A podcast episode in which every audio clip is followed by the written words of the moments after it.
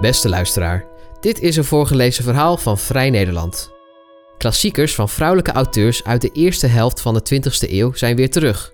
Auteurs Susan Sontag, John Didion en Annie Ernaux vinden gretig aftrek.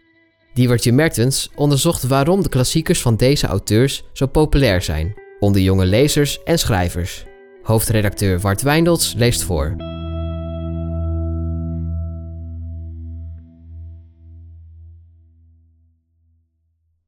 Autobiografische literatuur is de laatste jaren populair onder schrijvers en lezers. Hoe openhartiger, hoe beter. Veel jonge Nederlandse auteurs schrijven autobiografische romans en publiceren persoonlijke essays. Denk aan Franka Treur, Brechtje Hofstede, Nina Polak, Philippe Huff, Ninja Weijers, Daan Heerma van Vos, Saskia de Koster en Joost de Vries. Ze schrijven in hun romans over gelijknamige personages die op hen lijken en problemen ervaren waar ze zelf ook tegenaan lopen.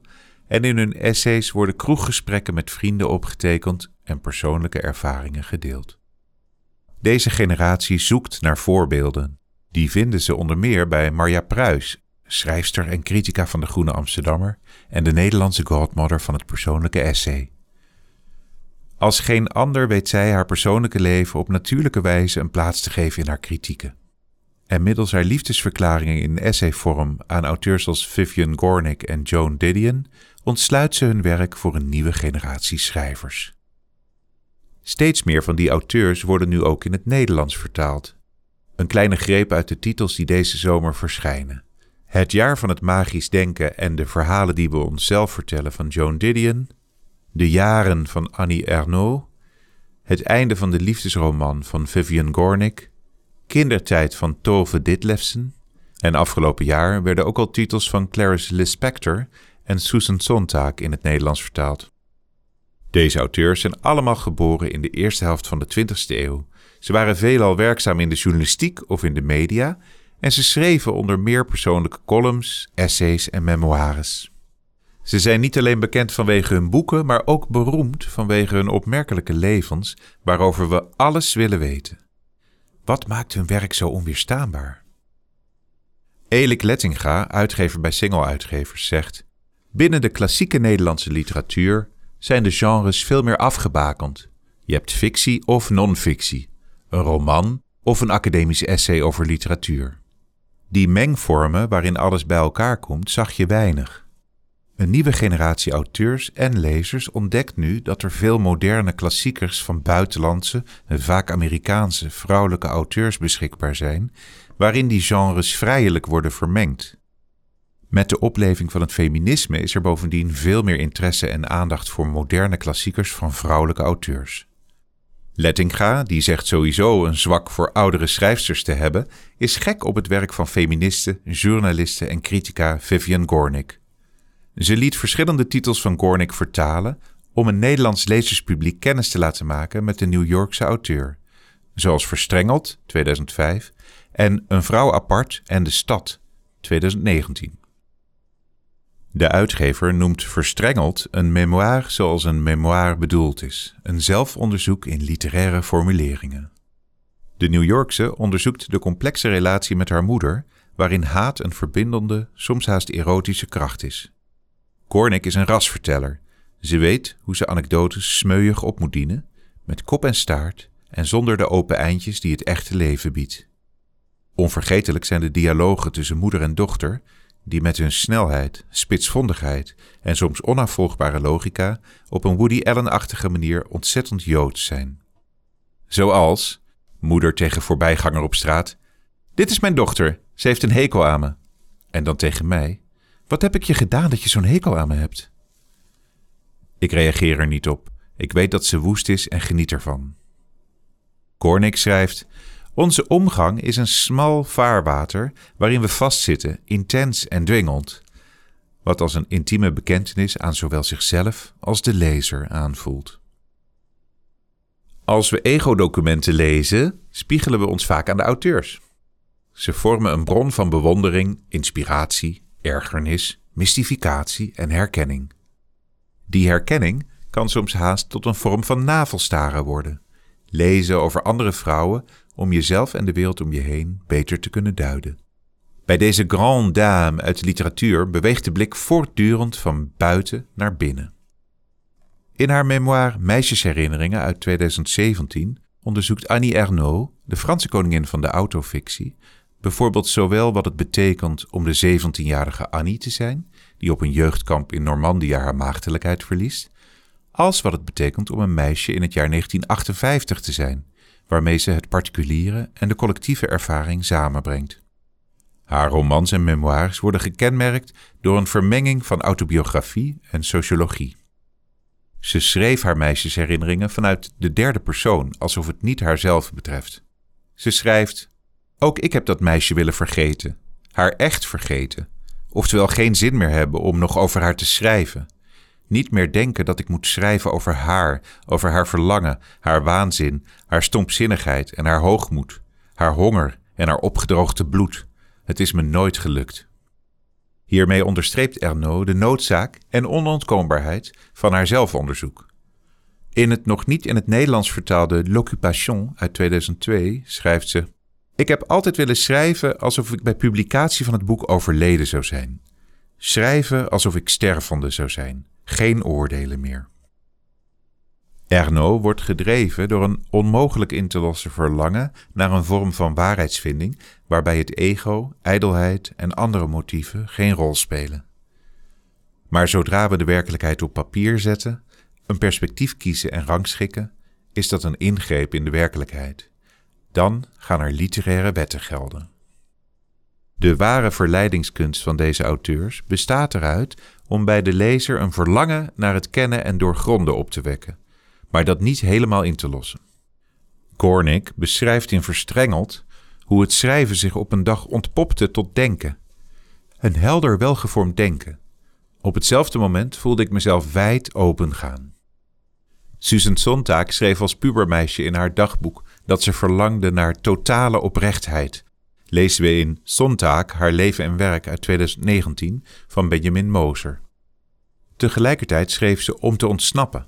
Op haar vijftiende bedacht ze een eigen grafschrift. Hier ligt, zoals ze haar hele leven heeft gedaan, Susan Sontag.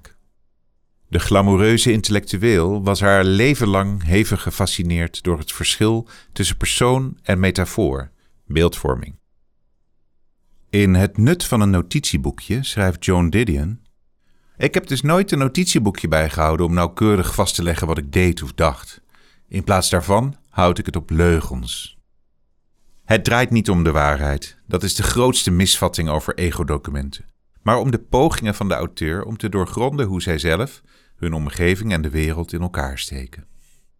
Dat is misschien wel de reden dat het schrijven van persoonlijke essays en andere ego-documenten zo goed met een journalistieke carrière, de blik naar buiten, is te combineren. New Journalism adept Didion begeeft zich op het kruispunt van journalistiek en literatuur en heeft het talent om zichzelf op te voeren zonder echt iets prijs te geven, zoals in het recent vertaalde Het jaar van het magisch denken.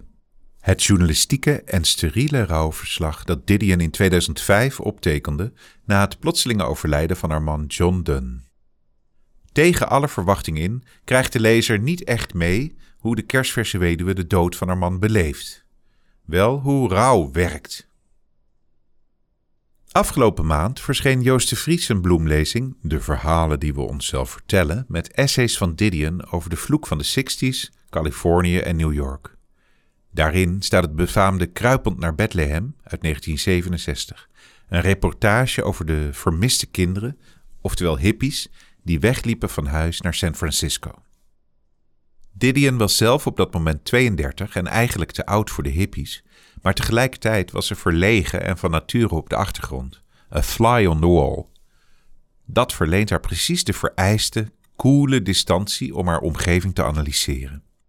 Ze ontmoet mensen met onduidelijke politieke idealen, zoals Max en Sharon, die naar Afrika en India willen om daar zelf voedsel te verbouwen. Max, in de stad kun je terecht voor de kiks en je doop, maar we willen ergens op het platteland helemaal organisch gaan leven. Wortels en zo, zegt Sharon, terwijl ze nog een wierookstokje voor de driejarige Michael aansteekt. Didion concludeert: Wat we zagen was een wanhopige poging van een handjevol kinderen die daartoe bedroevend slecht waren toegerust om in een sociaal vacuüm een gemeenschap op te bouwen. Ergens tussen 1945 en 1967 hadden we op de een of andere manier verzuimd deze kinderen de spelregels bij te brengen van het spel dat we aan het spelen waren. In feite waren het allemaal mensen die om woorden verlegen zaten. Didion schrijft: Zelf geloof ik nog heilig in het idee dat je alleen zelfstandig kunt nadenken als je je eigen taal goed onder de knie hebt. Haar superieure, scherp ironische analyse doet een heel ander, onbevreesder karakter vermoeden, maar het blijft gissen. De Vries schrijft in zijn inleiding: Ze blijft mysterieus. Een vrouw verborgen achter een enorme zonnebril. Ze houdt totale controle over het verhaal. Ik ben zo mysterieus dat ik mezelf niet begrijp, verzuchtte door vele onbegrepen Braziliaanse Clarice Lispector op 13 juli 1968 in haar wekelijkse zaterdagcolumn in Jornal do Brasil. Ook Lispector was zich erg bewust van haar raadselachtige, ondergrondelijke reputatie en voedde die graag door er de nadruk op te leggen. In haar romans werkt dit wel, in haar persoonlijke kronieken in mindere mate. Daar verzandt ze al snel in gratuite, zweverige navelstaarderij, zoals zoveel mensen willen projectie, zonder te weten hoezeer die het leven beperkt. Mijn kleine projectie beschadigt mijn schaamtegevoel. Om er aan te geven dat de mythe ook een versluierende werking kan hebben die ons het zicht op het werk ontneemt. Is zo'n overpeinzing diepzinnig of onbenullig? Het is een vorm van hekserij hoor, zegt Benjamin Moser samensweerderig over de aantrekkingskracht van deze mysterieuze vrouwen. Tijdens zijn studie Portugees raakte de biograaf en vertaler in de ban van Lispector. Wat zeg ik? Hij werd verliefd op de Braziliaanse, die hij in navolging van de Portugeestalige Clarice noemt. Hij zegt: Ik was negentien toen ik Het Uur van de Ster las. Ik weet niet wat er gebeurde, want ik beheerste de taal nog niet goed en haar romans zijn niet bepaald makkelijk, maar het was een magische leeservaring. Ze schreef met zoveel gevoel, zoveel schoonheid, dat ik toch in staat was om het op te pikken. Ze wordt de prinses van de Portugese taal genoemd, een cliché, maar dat is ze.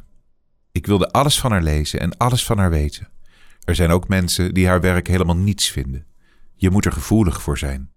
Wat die gevoeligheid dan precies inhoudt? Moser denkt even na. Je moet Clarice alleen lezen als haar vragen ook jouw vragen zijn. Lezen we de mythe rondom de persoon of het werk zelf? De een is niet van de ander te onderscheiden, denkt Moser. Susan Sontag is een iconische beroemdheid geworden met haar zwarte koep met grijze lok. Van alle vrouwen in dit stuk is zij het grootste zwaargewicht. Als beroemdste en knapste vrouwelijke denker kreeg ze een Hollywood-status. Moser stelde zich als biograaf tot doel om het icoonschap van Susan Sontag te doorbreken. Hij heeft haar in elk geval een stuk humaner en soms ook monsterlijker neergezet. Sontag, die hordes mannen en vrouwen het hart op hol bracht, was lomp in de omgang, had een voorliefde voor vies eten, Chinese zwaveleieren, orgaanvlees, in combinatie met slechte tafelmanieren en ze hield er een beroerde lichaamshygiëne op na. Moser zegt: Vrouwenlevens worden vaak zo eendimensionaal weggezet.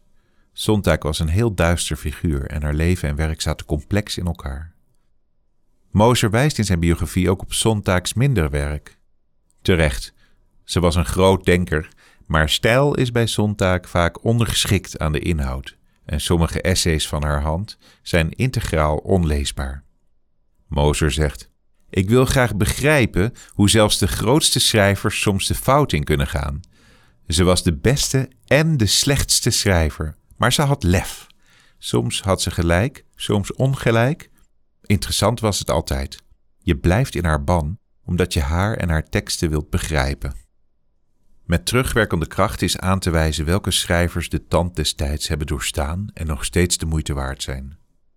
Al deze auteurs zijn buitenbeentjes, mysterieus, glamoureus, tragisch. Ze pasten stuk voor stuk niet helemaal in hun tijd. Didion was net te oud en te conservatief voor de jaren zestig. Lispector was te mystiek om begrepen te worden. Sontag prijkte heel eenzaam op het voetstuk van de knapste vrouwelijke denker in Amerika. Maar ze laten zich met alle liefde adopteren door lezers van nu, die ze zich dan zo'n beetje kunnen toe-eigenen, als waren ze hun eigen ontdekking.